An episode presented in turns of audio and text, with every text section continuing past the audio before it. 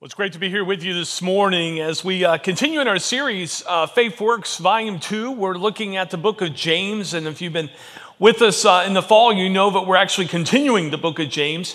Uh, we're finishing it up uh, this winter series. And James is, is a book that speaks directly to wisdom. What does it mean to really be a follower of Christ? In other words, he answers really the question um, if you're a believer, how now should we live? And what we're going to discover this morning in the text we're going to look at is that James describes two types of wisdom. Now, I want to be really clear before we jump in. There really aren't two types of wisdom, but he's going to contrast sort of a, a pseudo wisdom, and we'll look at that in just a minute, with the true wisdom of God. St. Augustine said this He said, The greatest good is wisdom. The greatest good is wisdom. And I think that could be a fair summary of what James introduces to us this morning. And wisdom really begins with knowing God. In other words, what God calls us to is, is to walk in wisdom. And wisdom isn't just knowing things, it's being able to live in the knowledge of the truth. And Jesus said, Jesus said of himself, He says, I'm the way, the truth, and the life. No one comes to the Father except through me. And, and James, of course, has been talking to us about the fact that if we need wisdom, all we need to do is come to God. And so the passage we're going to look at is found in James chapter 3, 13 through 18. And, and you'll find that in this, in this passage is really one of the most descriptive um, definitions of, of wisdom. Uh, there's a couple of lists that we're going to go through, and I'm not a big list person, but, but for us to really get what James is talking about, it's, it's worth going through the list that he gives us. But before we do, let's look at our passage together James 3 13 through 18. And James writes, Who is wise and understanding among you? By his good conduct, let him show his works in the meekness of wisdom. But if you have bitter jealousy and selfish ambition in your hearts, do not boast and be false to the truth. This is not the wisdom that comes from above, but is earthly, unspiritual, demonic. For where jealousy and selfish ambition exist, there will be disorder in every vile practice. But the wisdom from above is first pure, then peaceable, gentle, open to reason, full of mercy and good fruits, impartial and sincere. And a harvest of righteousness is sown in peace by those who make peace. It's interesting, the word that, that James uses here for wisdom is Sophia. It, it means practical knowledge. Practical knowledge. It's, it's putting practical knowledge into practice. And, and, and remember, almost every week I say this when we're looking at this passage, we got to understand that context is what? All right, you're getting there, okay? Context is king. It's the, probably the number one principle when we study scripture. Of all the hermeneutical principles, context is king. And why is that important? Because we never want to look at a verse or a passage and isolate it from the rest of scripture. So when we're studying the book of James and we're looking at this particular passage, we want to understand the passage in the context of the entire book. And James sets off, if you will, our understanding of wisdom in the very first chapter, verse 5. If any of you lack wisdom, let him ask God, who gives generously to all without reproach, and it will be given him. And so, what James writes here is in context of what he wrote back in chapter 1, verse 5. James assures us that when we ask God for wisdom, He gives willingly to those who ask. And of course, if we read the rest of chapter 1 this morning, those who ask with a willingness to obey. So, what James writes in James 3 13 through 18 helps us understand what wisdom from above is. What is God's wisdom? And he contrasts it with what we'll call this morning earthly wisdom. Now, I use earthly wisdom, that word wisdom, with a very, very small w. Because what we'll find is that earthly wisdom isn't all that wise. And his list makes it really clear. And so let's go through sort of James' list of earthly wisdom. First of all, he says that if you want to be able to identify earthly wisdom, you need to understand that it's going to have bitter jealousy. Bitter jealousy. If you remember from last week, we looked at this illustration in chapter 3, verse 11. If I talked about a bitter spring. And James says that a bitter spring can't produce both bitter and fresh water. It's bitter. And that's the word he uses here, bitter, for, for bitter jealousy. In other words, it, it brings disorder and every vile practice. And so that's, that's sort of the earthly wisdom. He also says what? Earthly wisdom has selfish ambition. He uses a word here that speaks of, of faction. It's a party split. It's, it's getting your own way, doing your own thing. And it, it creates a we they situation. It's selfish ambition at its worst. And, and when I look at, to be very honest with you, what I would call extremely divided culture, I think part of the reason is because most people are seeking earthly wisdom. Earthly wisdom. And I think James sort of echoes that, or I'm echoing him. The third thing is he talks about boasting. The word for boasting here is interesting. It's not merely boasting, it's boasting against something. So it's not just like boasting that I'm all that. It's like boasting and saying, I'm all that and you're wrong. You know, it's against something. And James says it's boasting against the truth. I want you to think about that for a minute. I mean, that's ignorance at its best, right? I'm going to boast, but I'm going to boast against what is true. And James says, if you want to know what earthly wisdom is, that, that's a clear sign. And then he really makes it extremely clear. He says, You want to know what earthly wisdom is? It, it's lying. Lying. To speak an untruth or attempt to deceive with falsehood. And here he uses a word that would be very, we, we, we understand. He uses a, as a root word there, pseudo. Pseudo, meaning not really the real thing, right? we talk about pseudo whatever, you know, and, and I was thinking about this and I thought about the first mission trip my wife and I took out of the country. It was to the Dominican Republic and she bought us each a pair of flip flops to take with us, but since she didn't really know if they were going to come back with us, she bought us, uh, uh, well, let's just say a pair that didn't cost a lot of money. And, and on the first day that I wore them, mine just blew out, like they were done. And so for the rest of the trip, I said, I wish you hadn't bought me flip flops. And when people say, What are flip flops? I said, Well, they're sort of like flip flops, but not quite. You know, that's pseudo, right? You know, if, if anyone knows me, I love ketchup. And, and I'm very picky. I, I, pick, I prefer Heinz ketchup. In fact, my father would often tell people if he had known when I was born, he would have bought stock in Heinz. And he would have made a lot of money. And I always say that if it's not Heinz, it's ketchup spelled with a C. You know, it's sort of pseudo ketchup. And, so it's interesting that, that James would use this word that we get this understanding of sort of not the real thing as saying that's what lying is. In other words, has enough of what sounds like the truth to almost think it's real. But then, like that flimsy pair of flip flops, you try to take it for a little test drive, and before you know it, it just blows out, doesn't it? And James says that's what, that's what earthly wisdom is. He even gives us a source of earthly wisdom. And here we find really a key teaching throughout Scripture, too. He says, earthly wisdom in verse 15 is, is, is earthly. Now, what's that word earthly means? It means from the worldly system, it means from our culture. It means sort of the culture that we've developed uh, uh, apart from God. He says it comes from that. He says it's unspiritual. And when he says unspiritual, he's talking about the flesh. In other words, it's not from the spiritual realm, it's from our own sort of thinking apart from God. It's from ourselves, it's from our, our, our feelings, really. It's from our, our leaning to, to want to sort of stray away from God. You know, the, there's, there's this understanding of being tethered to the Lord. And why do we need to be tethered to God? Because we're prone to wander, the, the hymn writer writes. If you ever found that true in your life, don't raise your hand you know, prone to wander. And then third, he says it's demonic. In other words, it comes from the devil himself. And here's a very key teaching. People will ask me, for instance, where does temptation come from? And I think all of us would just like to blame the devil. You know, oh, it's all him. And the scripture says, no, there's always three things working together the world, the flesh, and the devil. And so, what is it? You know, I feel oppressed. Is it the enemy? Well, it's always the enemy, but it's always also are prone to wandering. The flesh. It's always the culture in which we live in. It's always those three things in conjunction. And so it's interesting when, when, when James looks at this earthly wisdom, this, this pseudo wisdom, this, this fake wisdom, he says it really has three sources. And it's not, he doesn't mean they can come from one of three, it means it comes from the three the world, the flesh, and the devil. And he's telling us to beware of that. And he says there's two results of this wisdom. Look with me again at verse 16.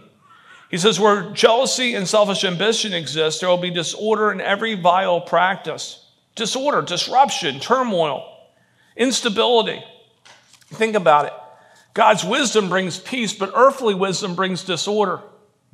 Disorder. We find that in our culture. We, we find that in relationships. We find that in marriages. We find that all over the place when we think about it. He says the second thing it brings is every vile practice. And I sort of like the way he writes that because it's sort of a summary of all bad stuff, isn't it? Like he doesn't want to give us another list because I think he realizes that list would be extremely long.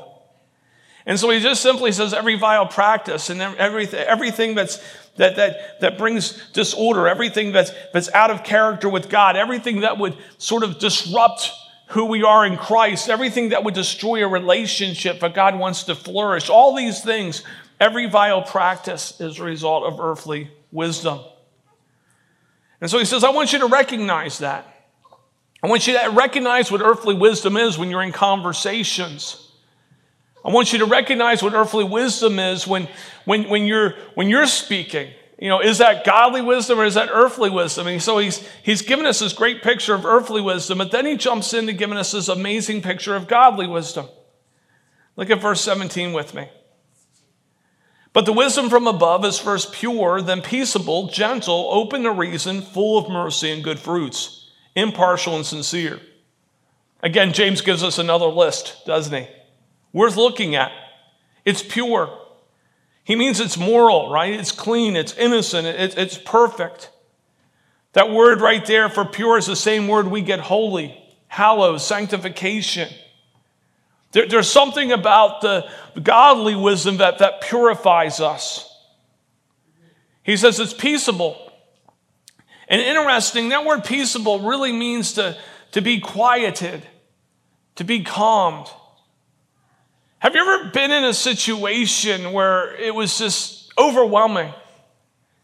And maybe one morning you were just reading through God's word and you came across a particular verse and that truth just washed over you and brought a little calmness to your spirit.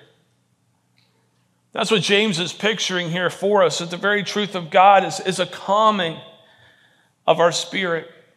It's gentle, it's patient, it's considerate. I, I, I, look at that one, it's the very character of Christ. Uh, Paul compares the quality of being gentle with, with, with against being argumentative. So earthly wisdom, argumentative, godly wisdom, peaceable, gentle. It's open to reason. Uh, think about that, conciliatory and, and ready to be convinced. Have you ever been in a situation where it was a battle of truth? You know, and what ends up happening in a battle of truth is you typically talk over each other, right? Isn't that how, uh, how an argument begins? You know, someone else starts to talk and you're not really listening. You're just thinking, what am I going to say? And so even before they get done, you're excited to give your point, right? And so you give, am I, am I meddling this morning? And so you give your point. And then the other person isn't listening to you either. They're just thinking, what do I want to say? So before you get done, they give their point, then you give your point, and then you give your point. Before you know it, you're not even listening. You're just speaking, both of you. None of you have ever been there, I know. I'm only speaking of myself. But that's not what godly wisdom is. Godly wisdom is conciliatory, it's, it's ready to be convinced, it's, it's seeking to listen, to understand full of mercy.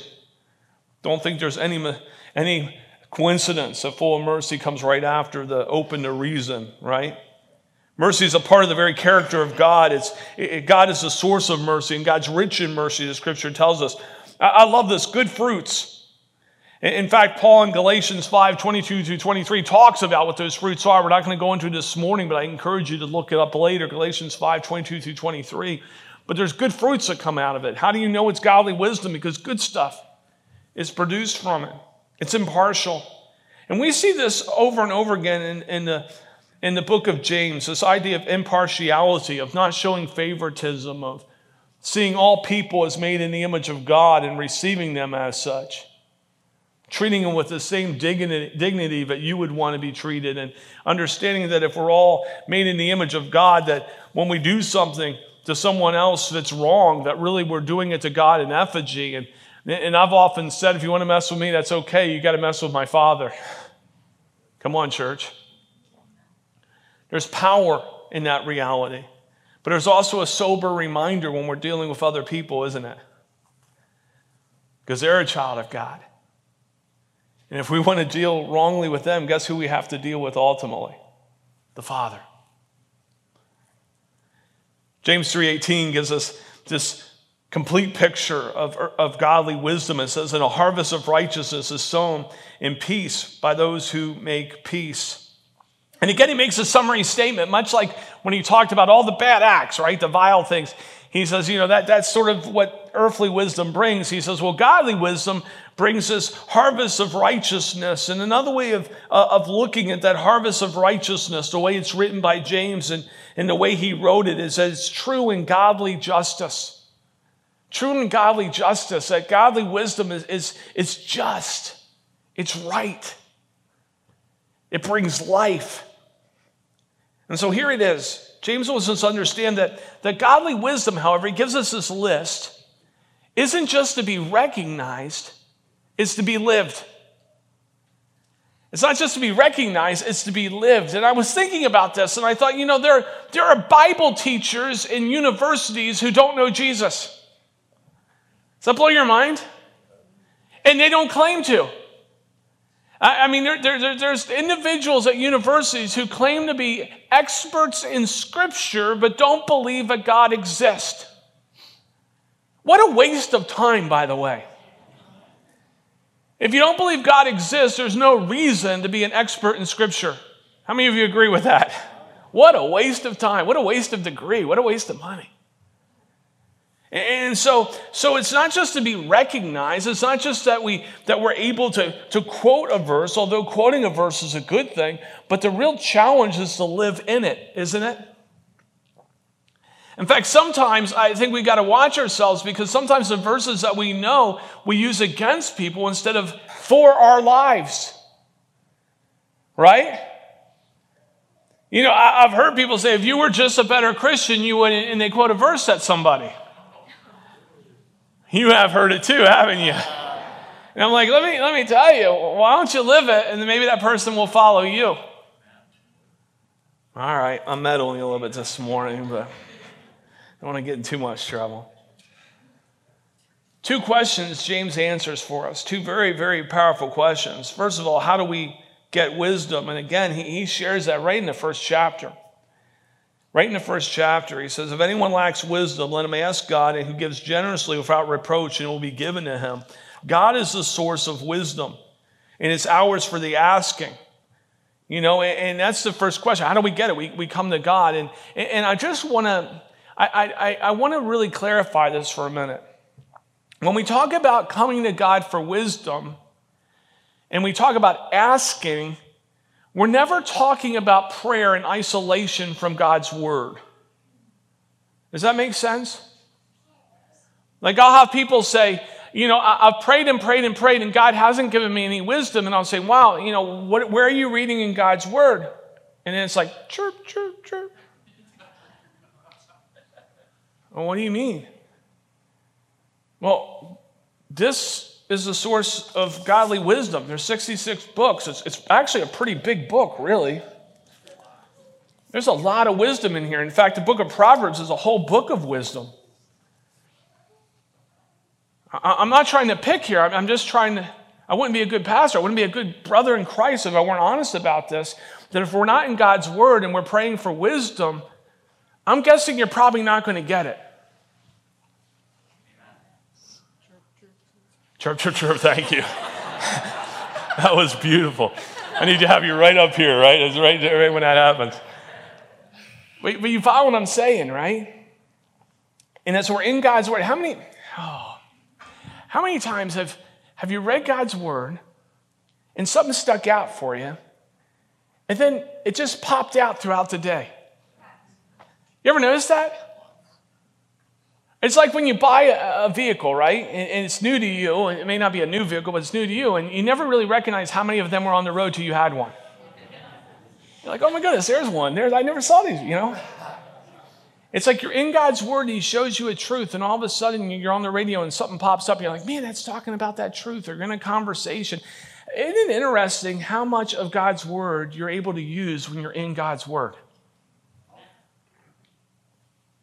And James is talking about this. So when you're the source of wisdom, it's God. And, and I think sometimes when God says, you know, you're, you're asking me for something that I've given you over and over again right here. And the second question who is actually wise and understanding? Well, James 3:13. He answers it very clearly. He says, "Who is wise and understanding among you? By his good conduct let him show his works in the meekness of wisdom." In other words, those who actually possess godly wisdom are those who humbly manifest good conduct and works in their daily lives. Now, as believers, we understand we don't have godly works in our life to earn anything, right? That's a whole nother message. If you want to get to lunch, we got to be on the same page on this one, okay? Like, like we don't earn our way into salvation. Is that true? Jesus paid the price that we could not pay. And sometimes as believers, then we, we say yes to Jesus, and we think, okay, but I have to be really good to keep this thing. And that's not true either. In fact, the scripture is very clear that we continue to be followers of Christ uh, mainly, mainly and purely because of who He is in our life. Amen, church? However, however, those who love Jesus are going to become more and more like Him. And so, if you want to know a Christ follower, it's not someone who's perfect, but it's someone who's progressing. Come on, church. It's not someone who's perfect, but it's someone who's progressing, becoming more like Jesus walking in his humble power, walking humbly in his power and in his wisdom. Jesus taught that we'll know people by the fruit of their lives. People who possess godly wisdom, I don't believe can hide it. It just sort of oozes out of them. And the characteristics of wisdom begin to be sharper and sharper and sharper in their life. One of the wisest individuals I ever have had the privilege of knowing is a man by the name of Brad. You, you, probably will never meet Brad. Brad was the vice chairman at the first church that I was lead pastor for over eight years. And, and Brad was, was a godly, wise man. I don't say this to, to in any way bring him down. I just say this to be very honest. He didn't have a huge spiritual pedigree. In other words, he didn't have this, this long line of, of godly, wise individuals in his past that was pouring into him. And he didn't have what you would call an academically robust resume. He was a simple man, a, simple worker, a hard worker, but he was a wise man. Brad was a, was a prayer warrior and a man of God's word. In fact, uh, uh, probably, I was thinking about this as I was putting this message together, and when I think of just like a, a core of people in my life who have prayed a great deal with me, and, I think of how long I've, I've been alive, and if you want to know, none of your business. Um, but as I was thinking about that, I thought even though Brad and I were together for just over eight years, he was one of the few individuals who's prayed as much as he has in my life. There's very few who have. My wife, I, I can name them. Brad was the type of individual that, that he was vice chairman of the board. And so if he knew there was a difficulty that we were facing, or, or, or he knew I had a counseling appointment with someone, eh, eh, whatever was going on, like someone passed, he would just randomly like stop in at the church. And, and he would never, he said, look, Craig, if you don't have time, it's okay, but I just want to pray with you real quick. Do you know how amazingly encouraging that is? He would stop in before we had night service. Would pop, stop, just pop in before night service. He'd say, Hey, before you get up there, do you mind if I pray with you? No, I never said no. Yeah, I mind deeply. He would just, he'd just pray. On Sundays, uh, he would come and, and I would just see him randomly praying with people, and people would seek him out uh, for wisdom. I saw people with very robust, robust resumes with careers that, that, that would impress anybody. Come to Brad for wisdom. He was just had the wisdom of God oozing from him. You couldn't help but wonder if he couldn't say, as Paul did, follow me as I follow Christ. In fact, I know he could do it because people were following him as he followed Christ. You say, well, Craig, why, why do you share about Brad? Because I could share about others who, who also are very godly people with robust resumes or, or, or huge pedigrees. And yet, the reality, if I did that, then you would say, well, that's for them, but I'm not one of them. And yet, all of us are one of Brad. And some of us will look at it, Brad, and say, man, that's a supernatural Christian. Yet when we look at Scripture, you know, we find out he's a normal Christian. He's a normal Christian. That's what a Christian is supposed to be. And, and, it's interesting because I think we sometimes confuse in our culture average with normal. Average is if you went to a hospital ward and, and there was some sickness in that ward and, and the average temperature was 102 degrees. None of us would say that was normal. None of us would seek to be that, right? Right? Okay, it's getting scared there for a minute. Normal is what, 98 point? Ah, okay, all the nurses are helping me and doctors. Okay, you get it. Brad's a normal believer. He may not be the average believer because I think sometimes the world of flesh and the devil gets us believers to think that we, that we don't have the ability to be what the normal believer is. And yet the scripture says all of us have the ability to be what the normal believer is. In other words, all of us have the ability to walk in the wisdom of God. It's ours for the asking. It's ours for the discipline of being God's word. It's ours for the care of saying, Lord, I want the fruit of wisdom in my marriage. I want the fruit of wisdom in my family. I want the fruit of wisdom when I'm at work. I want the fruit of wisdom when I'm at school. I want the fruit of wisdom when I'm in my community. I'm not going to whine about the world around me. I'm going to be a world changer. Because that's what the wisdom of God allows us to be. Come on, church. And I want to encourage you this morning, wherever you find yourself, But the resources of heaven are at your disposal if you're in Jesus Christ. That His wisdom is at your disposal to be a changer of the world around you. But it starts with me, it starts with you. Saying, Lord God, please take that earthly wisdom that I know is in me sometimes and get rid of it. And fill me with your wisdom. That I speak words of life and to those around me, not words of death. And I walk in the power of your spirit that indwells me. It begins with knowing God, doesn't it? But once we know Him, oh, what a journey. Oh, what a journey. I encourage you this morning, if you've yet to receive Christ as Lord and Savior, that's the first step. Begin with that this morning. Come to Jesus. Say yes to Jesus, whether you're on campus, whether you're watching online. Come to Jesus. Come to Jesus. And then let Him, with His wisdom, direct your steps. Let's pray.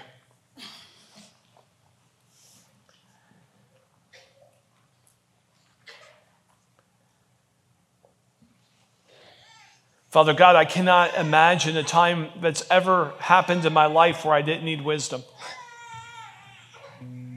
Unfortunately, there were times where I didn't recognize it, times where I didn't seek it out, but there's never been a time I didn't need it.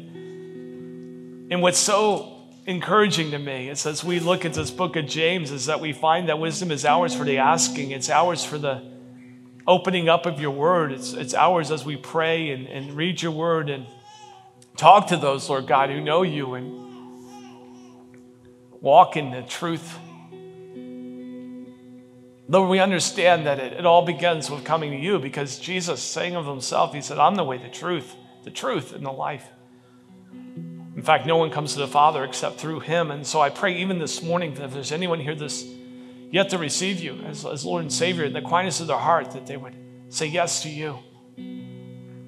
Lord Jesus, thank you for dying for our sins, being resurrected for our salvation. And as we say yes to you, we're not just saying yes to you as Savior, we're saying yes to you as Lord that you would direct our steps, that you would transform us. And we understand that this, this pursuit of perfection really is just a pursuit of progress, Lord, that we would grow more and more like you. As I've said many times, you know, I know I'm not what I ought to be, but I thank God I'm not what I used to be. I'm a work in progress. And there's power when we walk with you in that way. Lord, may we not see wisdom as, as just simply what we know when we see wisdom in what we know and put into practice. And Lord, as you've blessed this gathering of your church, I pray as we scatter throughout our community that you would allow fruits of wisdom, Lord God, fruits of wisdom to not just change us, but change those around us, drawing them to you, drawing them to your power, drawing them to your peace.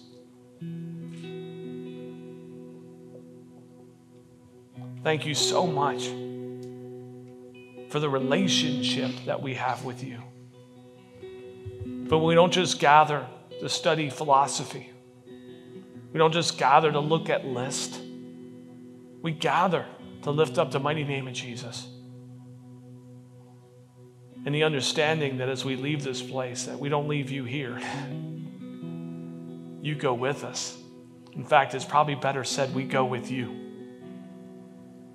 So, would you take us to places we never dreamt we could go, Lord God, in our relationship with you, with if we're married, with our spouses, Lord God, with our kids, again, with our coworkers, with our schoolmates.